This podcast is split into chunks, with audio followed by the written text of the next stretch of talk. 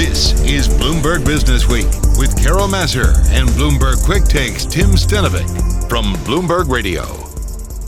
Carol Massar. And I'm Tim Stenovec of Bloomberg Quick Take. Welcome to the weekend edition of Bloomberg Business Week. Week 46, working from home still for so many. We were at Bloomberg headquarters throughout the week, and it was a week of wild market moves thanks to the Reddit revolution. As retail investors and day traders, man, they went head to head with the big guys over GameStop, Tim, and a lot of others. We talked about this a lot this week. Uh, this was the story of the week, Carol, and I think it's going to continue. Look, uh, we were surprised to hear that Fed Chair Jay Powell was asked about this this week. Yeah. Two of the three people who asked their questions first Two of them were focused on GameStop. We'll hear from the chairman and founder of Interactive Brokers on why they moved to restrict trading of these high flyers. Plus, I don't know when the next pandemic will come, but there will be another pandemic. Why we need to get ready for the next big virus from the CEO of Feinstein Institutes for Medical Research. That makes me so down. I know. I know. We're already thinking about the next one, Carol. We really need to. And also coming up, Getting back to the high seas, we're going to need a bunch of patience for that as well. We're going to hear, though, from the CEO of Carnival. All that to come. We begin with our cover story, a history lesson, and what that may portend for today. We know that the 1920s roared after a pandemic, so can we expect the same after the horrendous year of 2020? Bloomberg economics editor Peter Coy writing about that for Bloomberg Business Week, and joining us along with Bloomberg Business Week editor Joel Weber. We put it to Peter and did a little bit of a historical analysis to kind of paint a picture of like you know could we have a repeat of these 20s yeah. you know be like those 20s and, and, and Peter what, what did your what did you find? What was your conclusion? Probably not. Hmm. I mean it would be nice right? Uh, there are but let me give you the optimistic take first of all. Uh, there have been periods where productivity lagged and then suddenly jumped and what the reason is that you have some general purpose technologies. In the case of the 1920s, it was the automobile, the internal combustion engine, which was used in cars and trucks, and electricity, which electrification of factories and homes. Both those things paid dividends literally for years, even though it took a while before the big payoff came. So who knows? Maybe the 19, the 2020s will be the decade that uh, you know, biotechnology and digitization, computers, artificial intelligence, and so on, will finally start paying off big dividends. And you see some intriguing evidence. The very fact that so many of us are working from home now successfully is a reflection of the ability of uh, video conferencing, cloud computing, and so on. It is incredibly uh, productive use of new technologies. And then uh, again, in medicine, we have the very fact that these vaccines were concocted and just began to be distributed within a year is just incredible. And that's based on some new technologies that will be used in other medicines and vaccines in the future. So that's the optimistic take. So I just want to stick on that for a minute before we turn to the pessimism. And, and, we'll get to the pessimism. I also want to just bring us like rewind to 1921 and the inauguration. Can you tell yeah. us about what that was like? Because that the, the similarities are are yeah. pretty eerie sometimes. It was a cold and windy day. the uh, predecessor, in that case, Woodrow Wilson, was not on stage.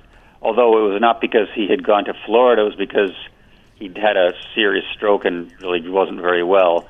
Um, the president, Warren G. Harding, spoke of unity. It was a time of high unemployment, and the U.S. had just gotten through a global pandemic. So, a lot of parallels. It was a bit of a somber occasion, and yet uh, uh, inauspicious, and yet it set the stage for, as we know, uh, a takeoff. It started that summer when we emerged from a recession, and the rest is history electrification, as I said, the automobile, radio, movies, on and on. Right. Indoor plumbing, labor saving appliances. Yes. Yeah, those are all huge. Okay, so you gave us the optimistic case, Peter. Give us the pessimistic one.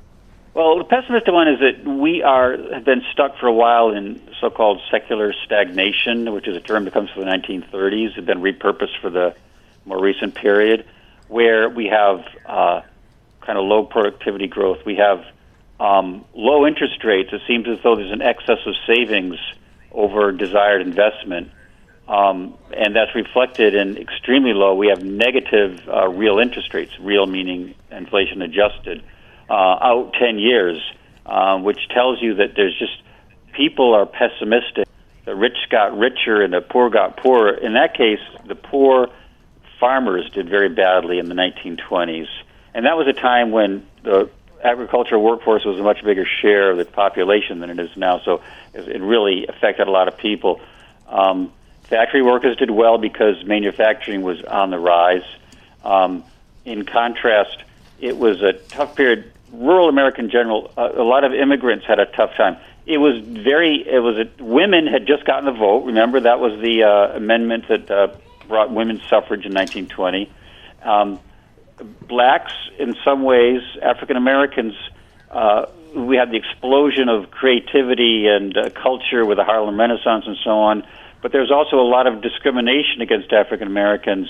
Um, and there were race riots, there were lynchings, there was a Ku Klux Klan rally in Washington, D.C. Right. Um, there were some dark sides, and there was also a lot of anti immigration sentiment. Uh, the 1924 Immigration Act was actually a role model for none other than Adolf Hitler, uh, as horrible as that is to say. So, yeah, not all sweetness and light in the 1920s. Look, Carol, whenever I hear anyone talking about the Roaring Twenties and yeah. like looking back on how great they were, we have to remember there was a lot of history there that doesn't get focused on. And remember how it ended, 1929. Right, not so well. So you've got to remember that. All right, that was Bloomberg Business Week economics editor Peter Coy writing about that for the magazine, and it's of course the cover story this week. Joining us along with Bloomberg Business Week editor Joel Weber. Coming up, the story of the week: GameStop. We'll check in with the chairman and founder of Interactive Brokers who moved to restrict trading on that stock and others. You're listening to Bloomberg Business Week. This is Bloomberg.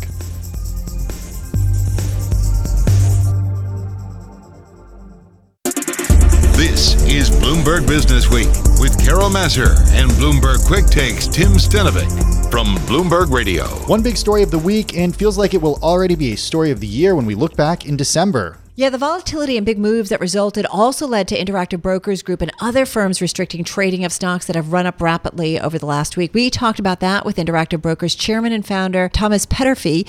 Interactive, by the way, a sponsor of Bloomberg Radio.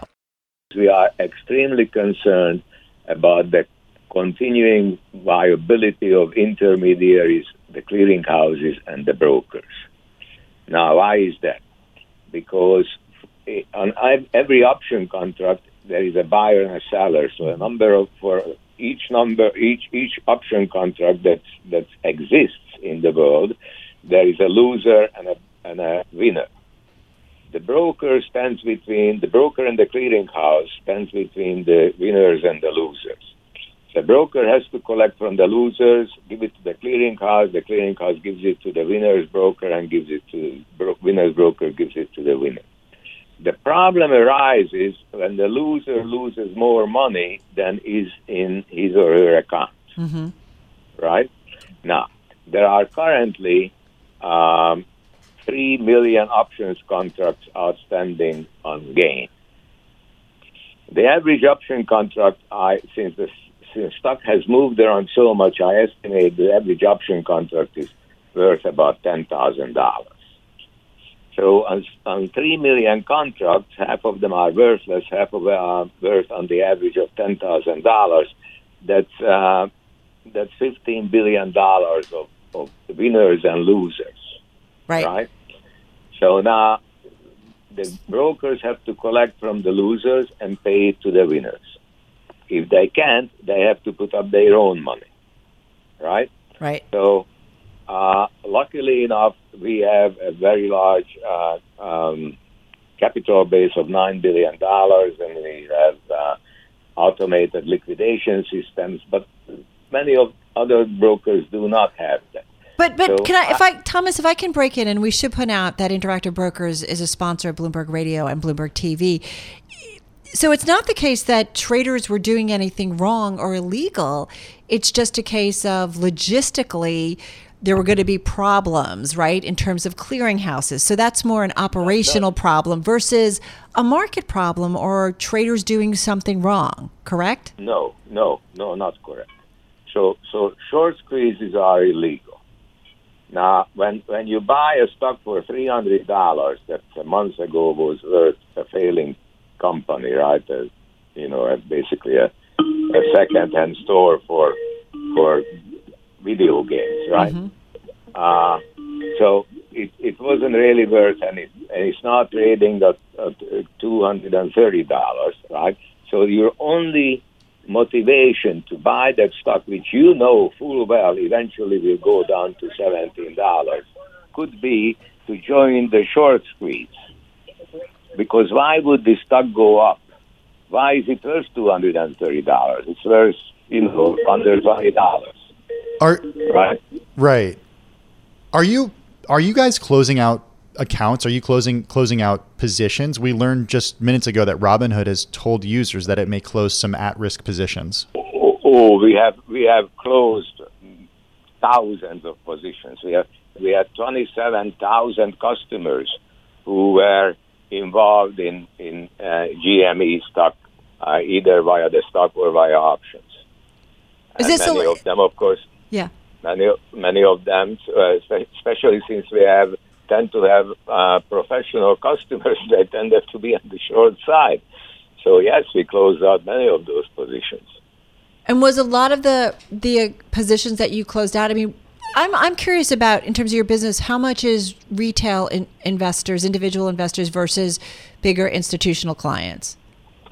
So well, it's hard to tell. Our our average client account is is uh, rough, is just under three hundred thousand dollars. So they are not your regular mom and pop uh, clients, but of course many of them are smaller and many of them are much bigger. But uh, three hundred thousand is just the average. We have uh, uh, 1.18 million customers. So yeah.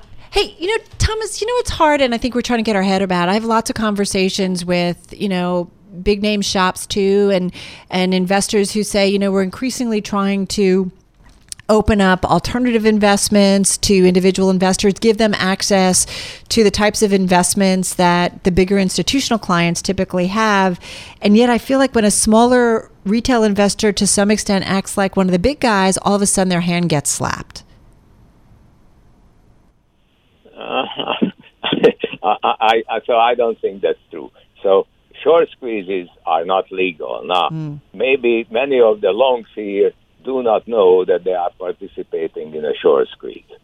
But uh, that, that that's the only issue I see that they inadvertently doing something that they shouldn't be doing.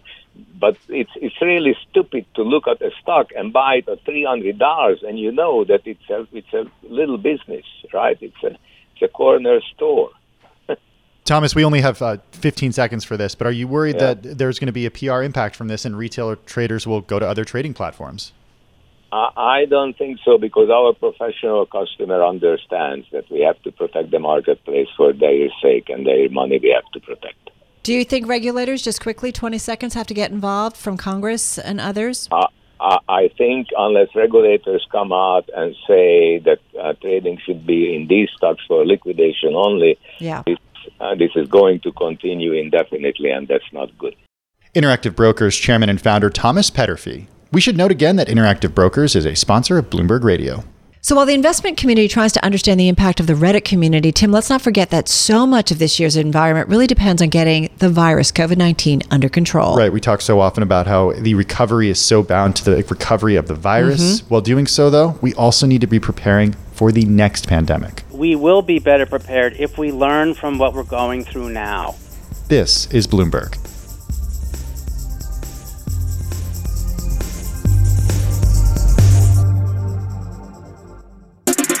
This is Bloomberg Business Week with Carol Massar and Bloomberg Quick Takes Tim Stenovec from Bloomberg Radio.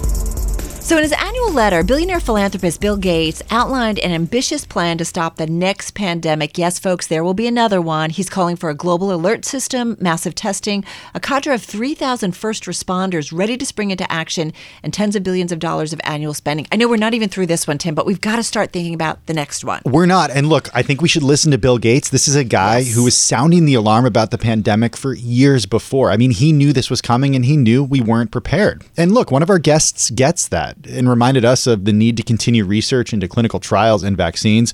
He's Dr. Kevin Tracey, and he's professor at the Institute of Molecular Medicine, Feinstein Institutes for Medical Research, also professor of molecular medicine at the School of Medicine at Hofstra Northwell Health. And Northwell, we know, is a massive hospital system, and they've seen the strains and stresses of COVID 19 uh, really from day one. And he talked to us, though, about what he's seeing in terms of the virus, especially when it comes to those less fortunate. The virus has, has been uh, brutal to uh, those in lower income neighborhoods, multiple housing units, and to the elderly.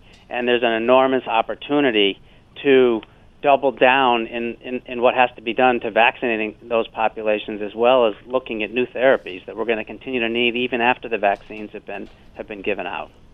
Dr. Tracey, we, we're, we're, we're seeing some conflicting news, right? We're seeing lockdowns and, and, restrictions being, I shouldn't say lockdowns, but restrictions being lifted in certain parts of the country right now, California, New York. Well, at the same time, new strains are being discovered in, in multiple places. What's the right approach here for, for local states to take?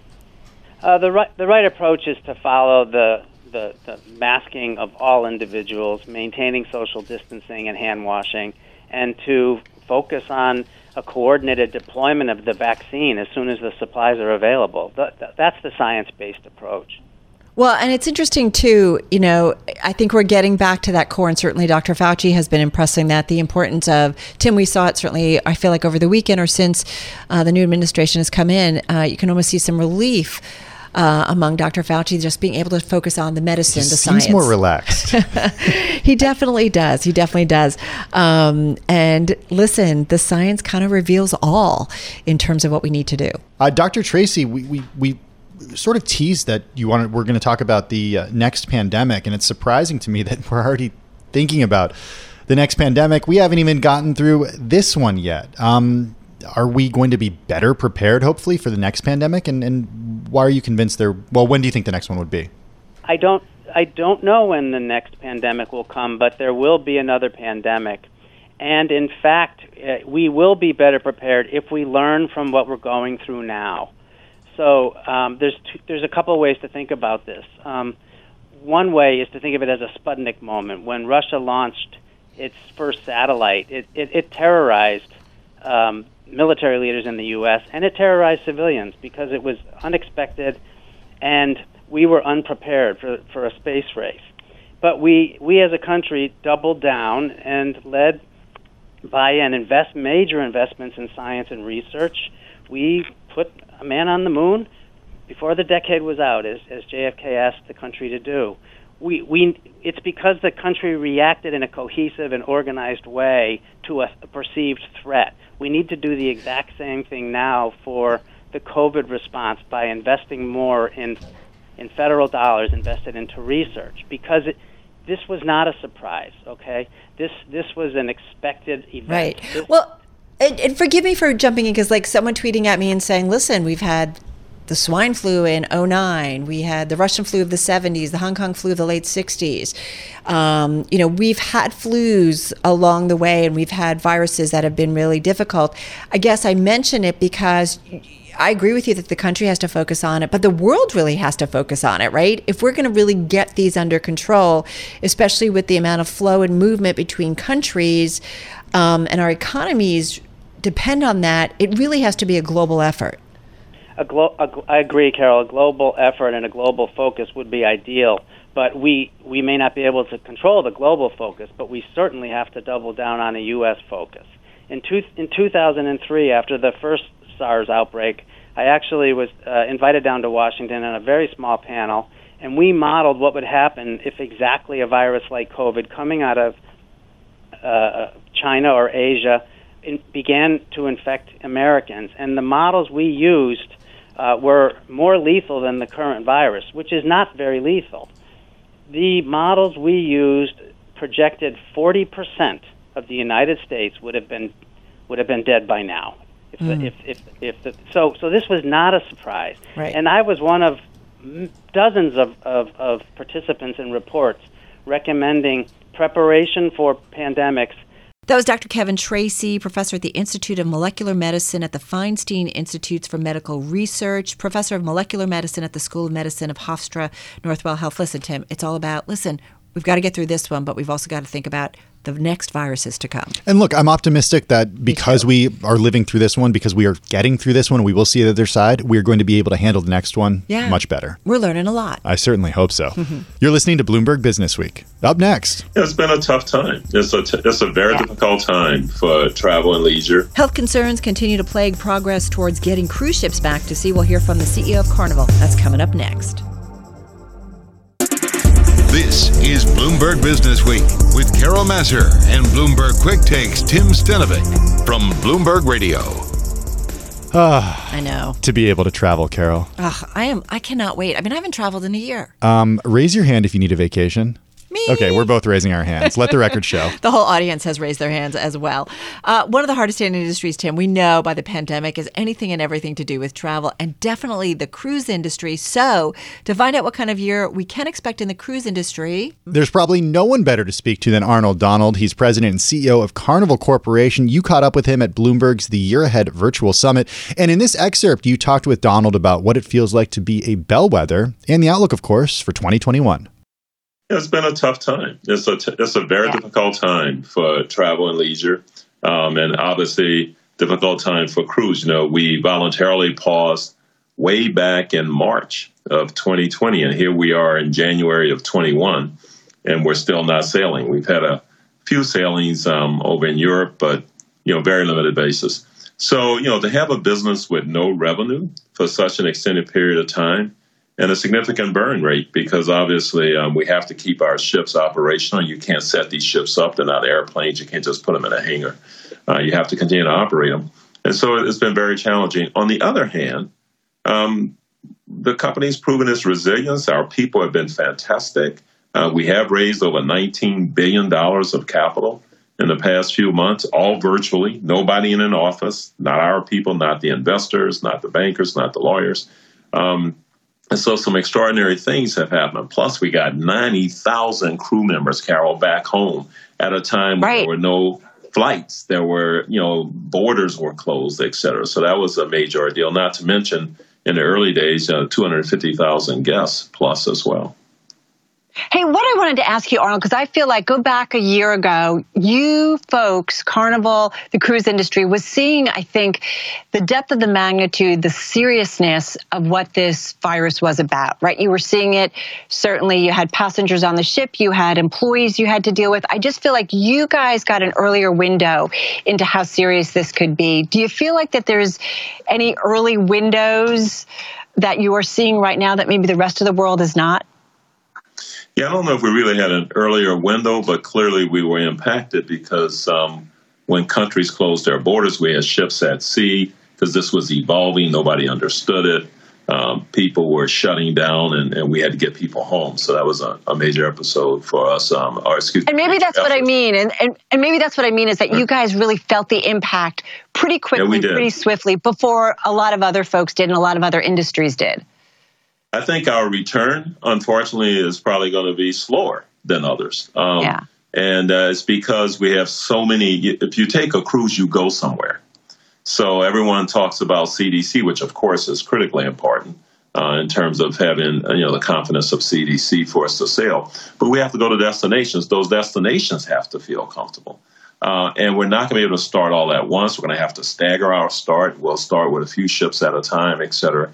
And so we'll be slower coming back, but we will come back. And depending when um, is in the best interest of public health, you know, to sail uh, here in the U.S. and elsewhere in the world, um, we're cautiously optimistic, hopeful that we could have nearly all the fleet back sailing by the end of the year. Um, but obviously, hotels and schools and other places where there is um, congregation of people um, are going are already happening, and so you know Right. they're kind of in front of us in terms of being able to see when things are coming back to normal. You guys announced some extending some of your pauses on your departures in the United States. So do me a favor, Arnold, take me to, you know, your first US departure post COVID. What does it look like and when do you, you know, fingers crossed, when do you think it might be? Yeah, well, those are great answers. I would love, oh, great questions. I love to have the answers to. But the reality is, you know, what it's going to look like is um, you know, obviously there's going to be enhanced protocols on board, um, health protocols, because in this time frame, even with the advent of vaccines, even with the acceleration of low cost, rapid, more accurate testing, even with the advancement of treatments, um, you know, COVID is still still out there and, and about and still impacting people. And so we're going to have to have elevated protocols for a period of time. Physical distance. What does that look? yeah. What does that look like? Yeah. Yeah. And, and the good news is we've done it now in in Italy and, and Germany, for example. And so uh, the guests for the guests, they have a great experience, but they are wearing masks. You know, there is an attention to physical distancing. It looks like when you go to the grocery store, wherever you go now, and there's a little spot on the floor that says, you know, stand six feet behind the person in front of you or something, or in the airport right. or whatever. So, so that's what it, you know, it's going to have those kinds of feels to it. But it'll still be a cruise. People will still be experiencing new places and new people and new destinations. Um, you know, we had our very high net promoter scores, you know, guest satisfaction scores on the cruises that we had in Italy and Germany. I have to say, and you know, you know, I spent some time with you guys, went on a cruise, just kind of went on an overnight. But you know, part of the fun is there's a lot of people on those ships. I mean, they're mm. massive. So I do wonder, does the new protocol mean that you have to limit the, the amount of passengers you have on a ship, at least for some time? Well, we'll have to see. I think um, initially that'll probably um, happen to a degree as we practice the the protocols with the crew and get them used to handling everything. Uh, we certainly did that with our early sailings in Europe. Um, but the right. ships are vast, as you know. You've been on them, and so you know. And so the most important thing is not how many people, but in those situations where you can have a congregation of, of people. Um, you know, is there adequate room for distancing? Can we distribute, which we can, for dining and other things, to have the physical space like you have in restaurants where and, and places where you're allowed to eat inside the U.S. today. And so there will probably be some limitation based on those types of things, but maybe not as much as people think. You know, um, our ships mm. initially will start slow, but um, chances are we'll be back to you know relatively full occupancy, just with different practices. Are you going to require passengers who get on the ship? Are you going to require employees to get COVID tests? Are you going to require vaccinations? Oh. I'm just curious how that comes into play. Yeah, universal testing right now is required for the cruises, um, absolutely, right. for the ones we are operating. Vaccines are new. And so we have to see where that evolves. And we're going to listen to the medical experts around the world, just as we have on everything else, um, you know, the science and, and, medical experts around the world, and then determine what makes the most sense. Um, you know, everything's still evolving, as you well know. Um, that you know, there's still a lot of questions and unknowns. Um, but yeah, we'll we'll do whatever's in the best interest of public health. And, um, and and you know we don't want to do anything we never have historically in the industry and our company certainly not um, to do anything to compromise public health and we certainly aren't in this situation. Is there a little part of you, Arnold, that is at all worried that 2021 looks a lot more like 2020 than maybe we're all setting up for? Well, here's the differences I see that cause me not to feel that way. I feel early on in 21, you know, obviously we're having a 2020 hangover of that kind of a yeah. thing. And uh, right, there's right. no question about that. Um, but we have vaccines. In 2020, we did. Mm-hmm. Um, you know, we have some enhanced treatment um, protocols that most of 2020 we didn't have. Uh, we have much more testing availability and rapid testing and more accurate testing, which in most of 2020 we didn't. We have a much better understanding, although we're not fully knowledgeable about the virus. We have a much better understanding of the virus where in 2020 we didn't. And so when I look at all those things, you know, I see 21, you know, with with some optimism but at the same time realizing we have to continue to you know let things evolve and study and pay attention to the science first. And then secondly you know to our societal ability to you know um, both function as a society and have people feel comfortable in that functioning you mentioned at the top that you guys raised $19 billion. There was debt, there was equity raises. Um, that puts you guys in a great position. Uh, it's really pretty impressive. And, and do you feel like Wall Street has acknowledged your ability to do that? And I do wonder, do you anticipate that you could, that you have to do any other kind of capital raises here in 2021?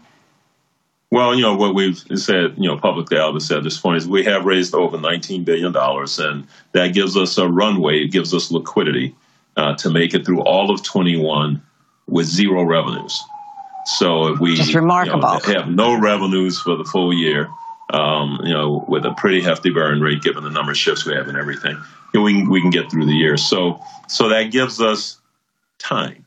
And um, mm. in terms of, um, and we've already publicly stated we have additional capacity for debt. Um, obviously, um, as we move forward, we'll pay attention to the balance sheet, and if we determine it makes sense, we'll, you know, we can do additional equity raise if if we need to. So, so we have some flexibility, which gives us confidence we can sort of weather the storm. And um, you know, it's not without sacrifice. It's not without some pain. Um, you know, some right. of that debt was raised at you know pretty aggressive rates and so on and so forth, given the time and what the markets were like at the time. The market today seems to be you know somewhat better and so on. But but the bottom line is, you know, it's not without pain, it's not without sacrifice. Yeah, listen, Tim, it's all about getting it under control. Everybody is looking forward, but again, there's lots of questions about how long until we get there. I'm ready to get there. Me too. All right, that was Carnival President and CEO Arnold Donald. Catch that entire conversation. It's in our extra podcast feed. You can find that at Bloomberg.com on Apple or wherever you get your podcasts. That wraps up the first hour of the weekend edition of Bloomberg Business Week from Bloomberg Radio. I'm Carol Massar. And I'm Tim Stenovec. More ahead in our next hour, including 50 companies to watch for in 2021.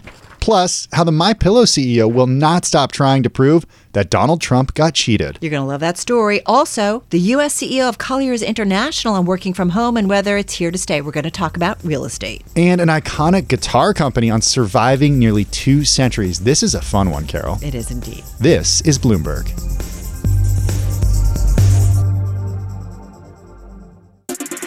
This is Bloomberg Business Week with Carol Massar and Bloomberg Quick Takes Tim Stenovec from Bloomberg Radio. Hi, I'm Carol Massar. And I'm Tim Stenovec from Bloomberg Quick Take. Plenty ahead in our second hour of the weekend edition of Bloomberg Business Week, including commercial real estate. It was hit big time from the pandemic. We'll talk about what stays, what goes with the U.S. CEO of Colliers International. Plus, Carol, uh, this story headline really mm. stuck out Why Pillow King Mike Lindell is never going to rest or shut up. You're going to love that story. And the CEO of the Martin Guitar Company on the Earth Guitar. Ooh. It's a thing. First up, though, let's take a look at some of the Business Week 50 companies to watch. The list it is compiled by our Bloomberg Intelligence team, who track about 2,000 companies in fields including finance, retail, energy, and technology. Our BI team considered such factors including company size and growth, opportunities, management changes, scheduled release of noteworthy products and services, and of course the impact of the COVID-19 pandemic and other seeping economic forces. Bloomberg Business Week editor Joel Weber. He's back with more. There's way too many companies for us to figure out on our own. And they basically take the, you know, universe of the 2,000 companies that they track and basically put it through their spreadsheets until we come out with 50 that we think are really interesting to watch. And watch means not just um, buy or sell, it, where we have to be a little bit more ambivalent than that because they can't make calls. But you, investors and readers have definitely noticed. I've had um, uh, a portfolio manager ping me before and say, "Not sure if you knew this or not, but like 40 of the companies that are on this this year's list, this was um, a year back, mm. um, out, were outperforming their benchmarks. Mm. so cool. So it's you know, if you knew what you were doing, you could go long on a few and short some others, and, and probably uh, look pretty smart. Past performance is no indication of. Uh, it's true. Know, it's true, especially right? not right now. Yeah. Uh, so Joel, what what is sort of the common thread that that runs through these 50 companies? I mean, because you have consumer staples on here, you've got materials, you got healthcare, you got Boeing on here. Um, what ties them together? There's a couple themes that I've noticed um, that I thought were were interesting to comment on. One is um, travel, um, and I think you can see this with you mentioned Boeing there. Um, now that they're on the other side of of the Max um, debacle, we, we, it, once we see travel start to perk up, we expect that um, that that plane will be back in business, which will be uh, you know a huge deal for for Boeing as well as for airlines. I mean, there's also a couple airlines on this list that I think are really interesting. Cathay Pacific being one, but also Wizz Air. Um, there's another article in um, this issue about European airlines where where Wizz operates, um, and Wizz was sort of a breakout um, before, and sort of all eyes on them to see if they can come back to it. Um, so, so I, I, thought that travel one was interesting because I, you know, I think we all sort of uh, innately expect that to be um, a sector that, you know, the moment that you're vaccinated and able to travel, I think a lot of people will. Uh, yeah, sign me up, sign me up. Hey, you know what's really cool too? It's it's some household names, and then it's some companies that we don't really talk a lot about, uh, and that's what kind of makes this. Oh, come on! You've never heard of some of these companies, right? Like, and that's I've that's never heard of Wizz Air. yeah, I mean, if we if we only told you about GEs, it's like, yeah, right. I, thanks for providing some service. So so we really try to dig when we put this list together. Yeah. So that it's you know you get a combination of ones that you've heard of, AB InBev, for example, but we pair that with uh, um, you know not only an international um, quotient, but but just sort of the, the sense of discovery, so that you know everybody's heard of Tesla, but you know perhaps you haven't heard of you know somebody like Albemarle, which is in the lithium business, and if you're looking for EV exposure, like something like that makes a lot of sense. So I was just talking I- about I- Albemarle at dinner. I'm just going to tell you. there you go. And now you can talk about it, you know, over the weekend, uh, whenever you're, you know, having remote dinners with friends or whatever. Um, you know, but back to the other themes that I thought were really interesting. Another one, I don't know if you guys noticed this, how much China plays a role in here. Um, And and there are domestic companies. Uh, there are companies that have expo- more international exposure, but when you go through the list, it's really impressive just how much um, China factors into everything. Yeah. Um, are there other regional variations here? I mean, did you did you sort of put parameters on when you talked to the team at, at, at, Bloomberg Intelligence, or do you say, hey, these are 2,000 companies. Um, we want to know which 50 you think should be on the list? So we, we do have um, we basically just want to make sure that we have regional exposure. So if we if we talked about 50 and didn't account for for Europe or Asia, especially um, off this year, we you know it wouldn't be an interesting list. So so we definitely we don't set any hard rules. Uh, we kind of let the data speak, but we definitely just make sure that we we have that um, regional exposure in addition to, to everything else. Um, I do think like the I think we're a little overweight on on Asia, um, and that is for a good reason because Yeah. um, you know another company that you know totally was an obvious one when you kind of sit back and think about it was like Nintendo, right? Nintendo is. Um, got a new Switch coming. We're all still locked at home and looking for you know new consoles. That we had uh, you know the the Sony Microsoft war tends to kind of lead first, but then Nintendo comes from behind and everybody ends up playing Switch. It seems so. We'll see if that one proves true. Um, so so that's just a, another. The PayPal one is interesting because we've seen uh, you know there's so many players there but then it's a it's a it's a space where it feels like entrenched players like like a PayPal may have sort of an unfair advantage um, so the fact that they've navigated so many security stuff for so long that everyone's paying remote already uh, they seem like a really interesting one to keep an eye on. Um, and the numbers there are, are just really interesting to see, you know, sales growth, you know, go up 15%. It, it just totally, the, the circumstances play s- straight to them. Well, and speaking of sales growth, uh, Twilio, Jeff Lawson, uh, co-founder, CEO, got a new book out, um, and we talked about some of that growth. I mean, they had an unbelievable 2020, and he's pretty upbeat, you know, once again for 2021. Uh, but it's a name that we've talked about a lot here, Joel. Yeah, and they're interesting. It's a it's a that omni-channel play, a super convenient um, business software. That was Bloomberg Business Week editor Joel Weber. Check out the full list and the metrics by checking out the year ahead issue online at Bloomberg.com and, of course, on the Bloomberg. And Tim, a few real estate related companies, they are on that list of 50 companies to watch. And speaking of real estate, we're going to check in with the U.S. CEO of Colliers International, get some ideas on how this year is shaping up. This is Bloomberg. This is Bloomberg Business Week with Carol Massar and Bloomberg Quick Takes Tim Stenovec from Bloomberg Radio. Carol, COVID has shuttered thousands of U.S. restaurants, gyms, and stores. It's kept office workers at home. It's left hotel rooms sitting empty. All of that, of course, leaving commercial real estate trying to rebuild a solid foundation. Yeah, Tim, there's definitely been winners and losers when it comes to real estate and the impact the pandemic has had on overall real estate. And to help us understand exactly where we are, I caught up with the U.S. president and CEO of Colliers International. We're talking about Gil Borok. And like so many guests, we had to kick things off talking about what his world has been like and where we are one year into the pandemic. Look, I think uh, we're doing fine. Um, it's been a long year for all of us, or a long 11 months. Um, and I think that, um, you know, sort of where we are, we're closer to the end than the beginning. That's the good news, right? The vaccines are rolling slowly, but they're rolling. Uh, and I think that most people are uh, quite um, encouraged by that and encouraged about uh, the fact that we should be returning to some sense of normalcy uh, by the middle of the year and into the back half of the year.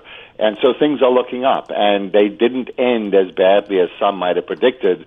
Sort of when the crisis hit us in March and April last year, there was activity, uh, and there was uh, some sense of uh, optimism, you know, again, toward the end of last year. Clearly, we didn't perform last year like we did in 2019, but things did gradually start to get better, and that trend seems to be continuing. Is that true around the world? I mean, I know you focus on U.S. properties, but you guys are international. Uh, is it kind of the same story everywhere, or it depends on the market? I mean, I know real estate is location, location, location, and it's a very local story, but I'm just curious. Yeah, no. To, to everything I've heard and, and read from my colleagues, you know, across the ponds, um, is that they're feeling sort of generally the same way.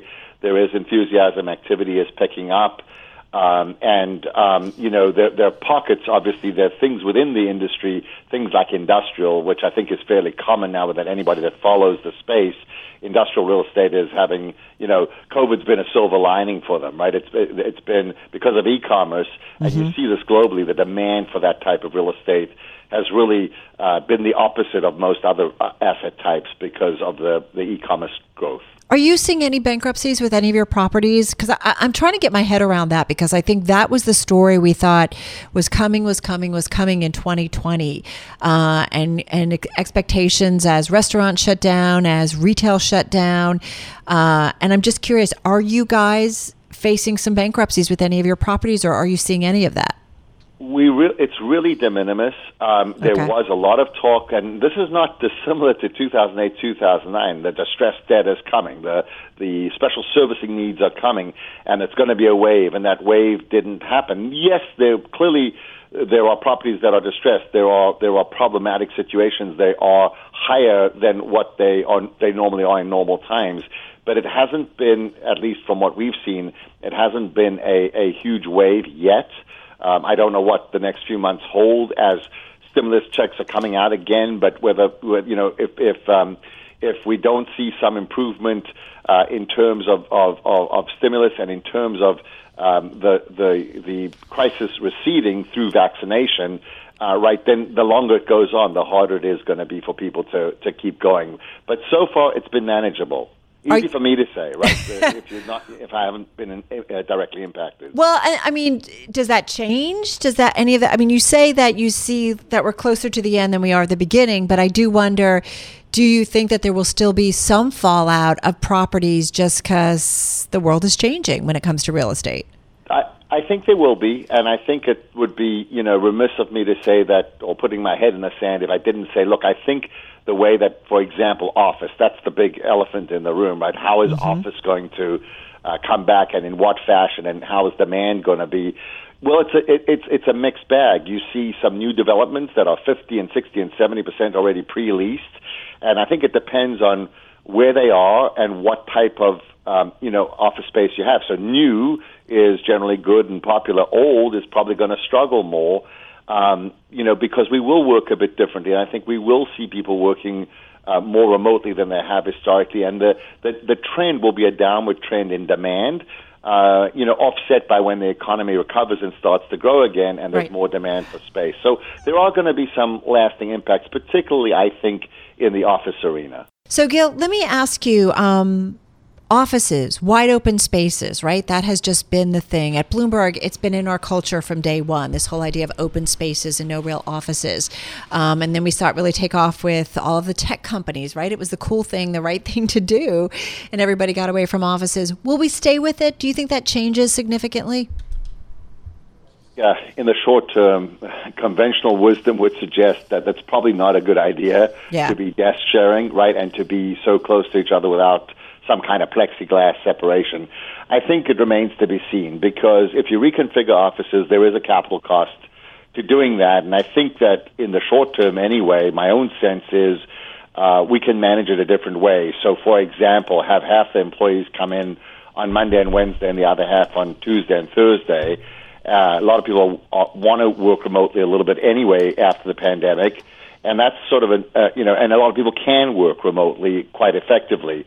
So I think we're going to come back in stages, and it sort of does remain to be seen what the long term holds.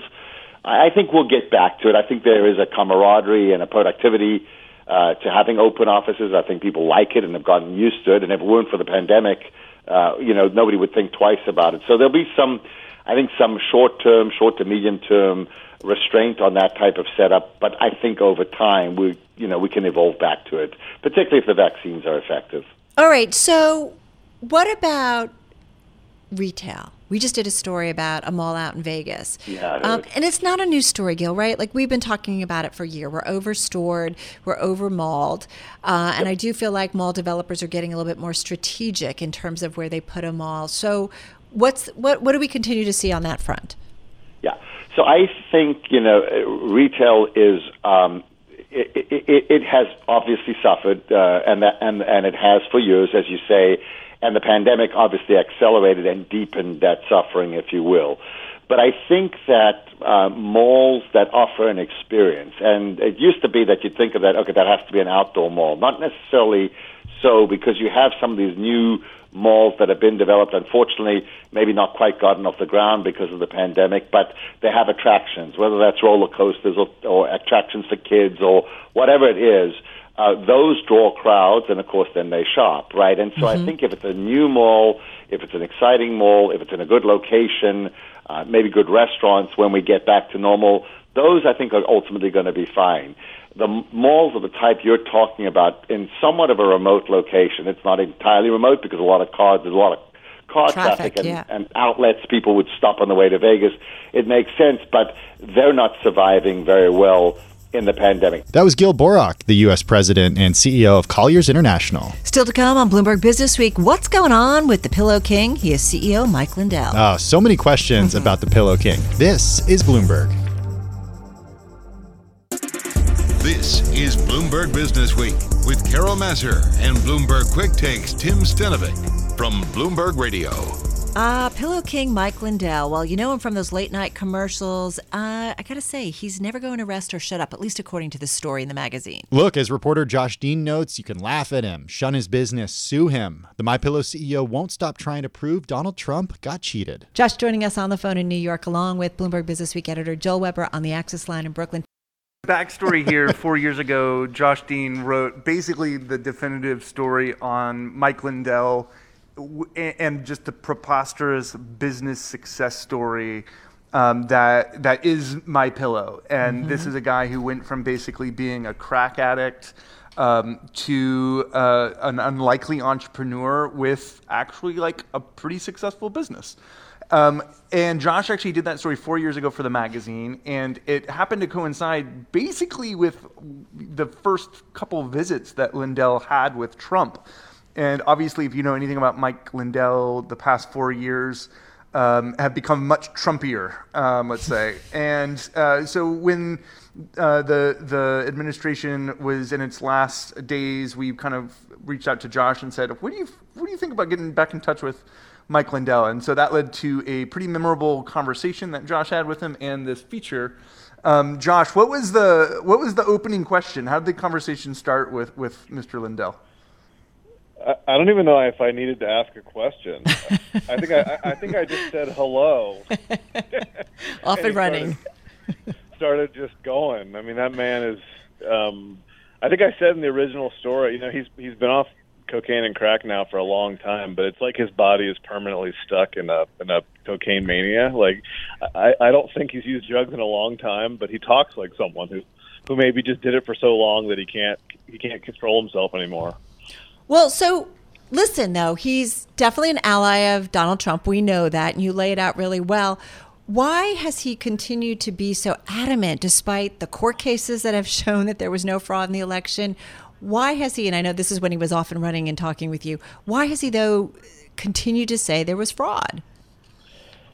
I mean, he's he's just one of those people who's so convinced of, of something that no amount of information or evidence would ever change his mind. I mean, he would tell you, you know, for hours on end that, that he's 100% convinced and that he has this, you know, quote unquote forensic evidence of machine hacking and all this stuff. And unless he's completely doing this for show, and I don't think that he is. He truly believes that you know he's here to save Donald Trump's presidency and to, mm. to save democracy. Well, Josh, I was so surprised to to read that he's not concerned at all by this. Uh, what you call a big danger, the Dominion voting systems uh, having threatened him with a defamation suit. Uh, you write that a decision in Dominion's favor could destroy My Pillow as a company. Uh, why is he not concerned about this? This is a big deal. Yeah, I mean, here is probably the, the the most convincing evidence that he truly believes what he's saying, that it's not some kind of act, because yeah, I mean, this is a potentially an existential threat to my pillow, like a, a, a decisive judgment, and we're talking like you know, I think Dominion's going after these these defendants for hundreds of millions of dollars. If they choose to sue him um, and he loses, then he could lose the company. But he thinks that he's right, so he believes, as he as he tells it, I'm going to go to court and I'll present my evidence and I will prevail. I mean, it's mm. from the outside, objectively, it seems crazy and self-destructive, but he doesn't see it that way. Uh, what do you have to say about how his business has been doing? Because there was this photograph taking taken of him uh, leaving the White House with what appeared to be um, some papers that referenced martial law, uh, and and I'm curious, like, a, what do you say about that, and then b, how is how his business been doing? Well, the martial law thing, he said those were not his notes. So basically, he was going to see Trump to present his, you know, quote unquote evidence of of like election fraud, and then a lawyer friend of his, who he wouldn't name, gave him a second set of notes that included um, that martial law reference. So he's like, I don't even know what martial law is. That wasn't me. Um, as for the business, he's you know, again, he he thinks that this is good for his business, and and it may be. I mean, in the short term, he says sales are up. He's hiring more people. He's actually added floor space because, you know, I think there's probably everything is political today, right? So yeah. people may be buying pillows as a reaction to what they see as like left wing blowback. Yeah, it's interesting. Is he really a buddy of Donald Trump's?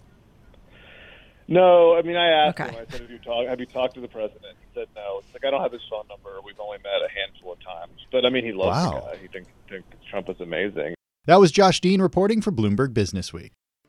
See if you can spot this one.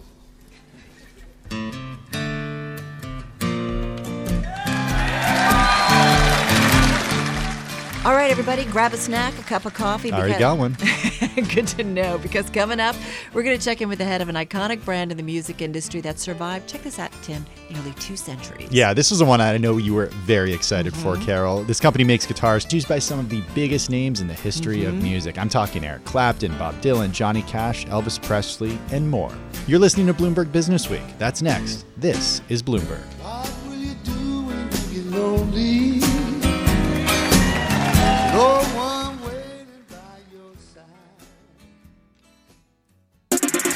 Is Bloomberg Business Week with Carol Massar and Bloomberg Quick Takes Tim Stenovec from Bloomberg Radio.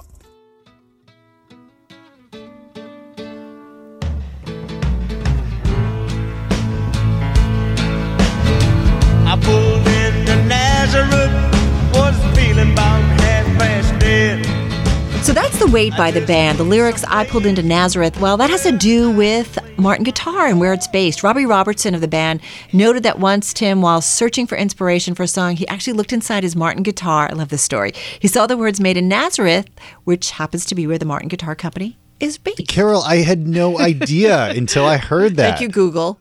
Amazing. Chris Martin is CEO of the company. He took over from his grandfather, keeping the company all in the family. I am the sixth generation. I'm C.F. Martin the fourth two of my ancestors were named Frank for some reason. Okay, because I was doing some research and I was trying to make sure I had the count uh, right. How are you, and, and what's the past year been like for you guys?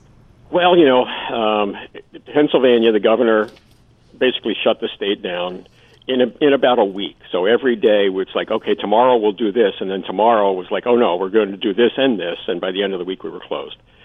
And I thought, I said to my colleagues, because I've been through guitar booms and busts for a variety of reasons, often economic, sometimes cultural. And I said, all right, let's just go for break even. If we can, you know, we'll bring the business down. We'll, we'll unfortunately, you know, we'll have to lay off a bunch of people. They'll get unemployment, right. and we'll go to break even. And then all of a sudden, the phone started to ring. Hmm. And it turns out that when people were stuck at home, they really wanted to buy a guitar. did that? No, was that April, May? Like, how quickly did that start? Yeah, so February, March. Okay. By April, we we kept petitioning the governors, like the governor. People want our product. Can we can we go into the warehouse? Can we just get a half a dozen people into the warehouse to ship the product that's on the shelf? Mm-hmm. And they said, okay, only a half a dozen, with protocol, wear a mask, take their temperature, social distancing. Right. And then we put together a protocol. You know, we have a I don't know forty page book hmm. about this is the way we're going to reopen the business, and we showed that to the state of Pennsylvania, and they said, "Huh, all right, you seem to be serious about wanting to get back into business." And I think that helped allow the state of Pennsylvania to say, "Hey, some of these firms that are really trying to, to be diligent about the virus right. should go back to work." So I've been working from home Mm-hmm. But my dedicated colleagues who actually make the guitars are in the factory making guitars because we're back ordered. Okay, so let's talk about the kind of demand that you've seen. You're back ordered. Yeah. Tell me what normal orders in a non-pandemic world have been were like for you guys, and then what it's been like post-pandemic, and everybody's like, "I'm home. I want to play yeah, guitar." Yeah. So you know, from you go from Obama to Trump, the economy's been pretty good. Yeah. And so you know we benefit. You know, and people have some discretionary money, but uh, this demand, and it's not just Martin. It's everyone who makes some kind of musical instrument that you can play at home. Right now, they're back ordered. We're all we're all scrambling. We're all like, okay, we're trying to catch up, and and the real challenge is to allocate the scarce product that we have uniformly across our customer base around the world. Right. Hmm.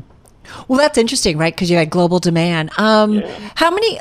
Give me an idea. We're, you know, Bloomberg. We're into, you know, how how many guitars? And I know you guys have a bunch of different guitars, yeah. uh, but how many can you produce in a week? And is it all handwork, or it's a mixture of hand and? Uh, it's a, it's a combination. Yeah, that's what I thought. Um, my family's business has always respected technology and one of my competitors, I'll, I will say this honestly, Bob Taylor, got a jump on us in terms of using computer numerically controlled routing machines, which really make the early part of the manufacturing process very efficient. And we got religion. So I often joke when I give a factory tour that my ancestors, if they could come back and see the factory that they left me, yeah their head would spin. They'd be, but they are ultimately they are put together by hand. Right. No was no one. I don't care where you make guitars. No one has invented the guitar put it well, together machine. I'd love to get an idea of a business like yours, and you say you respect technology, and so it's a combination of technology and people putting the guitars together. I think you said you get about 185 out in a week. Talk to me a little bit more about that. Well, we have two factories. We have the main mothership, I call it, in Nazareth. uh, you know, my, my great great great grandfather started his business in Lower Manhattan. Right. And in 1839, moved to Pennsylvania. And then early in my career, Hudson Street, up, if I recall, if I yeah, read it right. yeah, yeah, we opened up a sister facility in Mexico, a maquiladora. Yeah. And so in, at that facility, we make all of our Martin guitar strings, and we make what I, I'll call a medium-priced Martin guitar. And so we actually do more volume because the price is lower. So we're doing about 400 units out of that factory a day. Wow, that's yeah, pretty. I, I, don't know where they're all going, but they're going somewhere. Well, it's interesting. So, what do you expect? Do you, you know, anticipate? I mean, you've got to feel good about the demand that we're seeing. You wish it was not against yeah. uh, a health pandemic, right. but I think one of the things that we ask about a lot of businesses is, do you anticipate that this continues? Because once the world opens up, right, yep. all of a sudden yeah. we have a lot of challenges for our time again. So, yes, uh, a good friend of mine, Brian Majeski he and his brother have a, a trade publication, Music Trades. Mm-hmm. And Brian was involved last week in, a, in an event at our virtual trade show. And Brian made the prognostication, whatever that word is. You know, he's, he likes to analyze data and then from the analysis, kind of tell you what he thinks might happen. And he said, I think that people, not everyone, but enough people are going to continue to work from home. Maybe not every day, but often enough that they will still want to buy guitars because they have some free time. You know, in, be- in between work, you're doing you're doing Zoom calls all day. You got 20 minutes break before your next call. And how many times have we seen we're seeing you know someone on TV and doing a Zoom call, and in the background's a guitar. A lot of times. Yeah, so they pick it up. They got 20 minutes to, to just do something else, and then go back to work. Well, I have to say, uh, my husband loves to play guitars. Uh, guitar, he has a few of them, um, and he's got. Um, you can never have enough, you know. I know that. That's what he tells me. I say that about shoes, and that's why we have a happy marriage. um, but he has uh, a Martin, and the acoustic sound is just pretty incredible. I think it's a 28, uh, 0028. Sure, that's yeah. our bread and butter guitar. Yeah, and it's just a, a beautiful sound. Um, you know, it's interesting too that I wonder, and, and talk to me because you guys too, a lot of things that we've talked about over the past year is companies innovating, being disrupted. And I do wonder whether it's digital, online, if you're seeing, you know, you grow your business that way even more because of what's happened in the pandemic. And talk to me too about you guys are creating an earth guitar or an environmentally friendly guitar, which I think is another bigger trend that's coming out of the pandemic that we're all thinking a lot more about, especially as the world shut shut down, right? And all of a sudden there was clean air, or just, Yeah, yeah. or we saw the fires in California. Like we're just thinking a lot more about our environment. So, first question what we've seen at the retail level is the retailers that already had a robust online presence have done better mm. than the brick and mortar retailers. Some do both. Some came from a digital world and then did brick and mortar. Most came from brick and mortar and did, did a digital world. But the ones that can do both, because people are going to want to go back into a music store. There's something about hanging out in a music store, right. playing a guitar, talking to other guitar players, maybe buying something. But in the meantime, you can't do that. The other thing, what I've seen in just in my career is that you know we use these. They're called rare exotic woods for a reason Mm-hmm. And we need to find alternatives and we need to take better care of the rare exotic woods. And so we've partnered with the Forest Stewardship Council and they audit us. They come in annually and they want to make sure that when we say we've bought this wood legally, they they come in and they say prove it.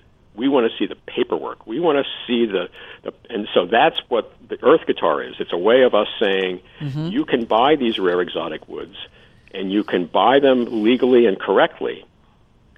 And and that's that's what it's really all about is uh, there's still illegal logging going on. There's still, you know, wood that gets sold nefariously. I want no part of that and I don't think any guitar should have I don't think anything made out of wood should have any illegal wood in it. So there, there's still a big concern, you know. And you look Right. over, you know, you look in some parts of the world, and a hundred dollar bill will buy you a lot of illegal wood.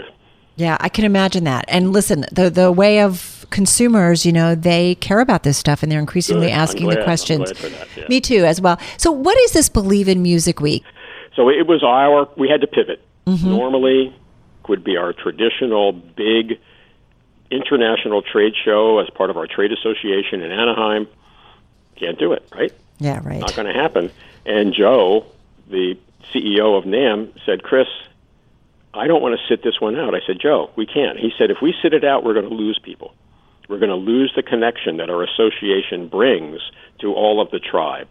And so this was our digital show. And what it's turned out to be, as Joe said the other day, he said, you know, it's not the same as a physical trade show, but boy, in terms of connecting all of us that haven't seen each other in a year, Yeah. it's done a really good job.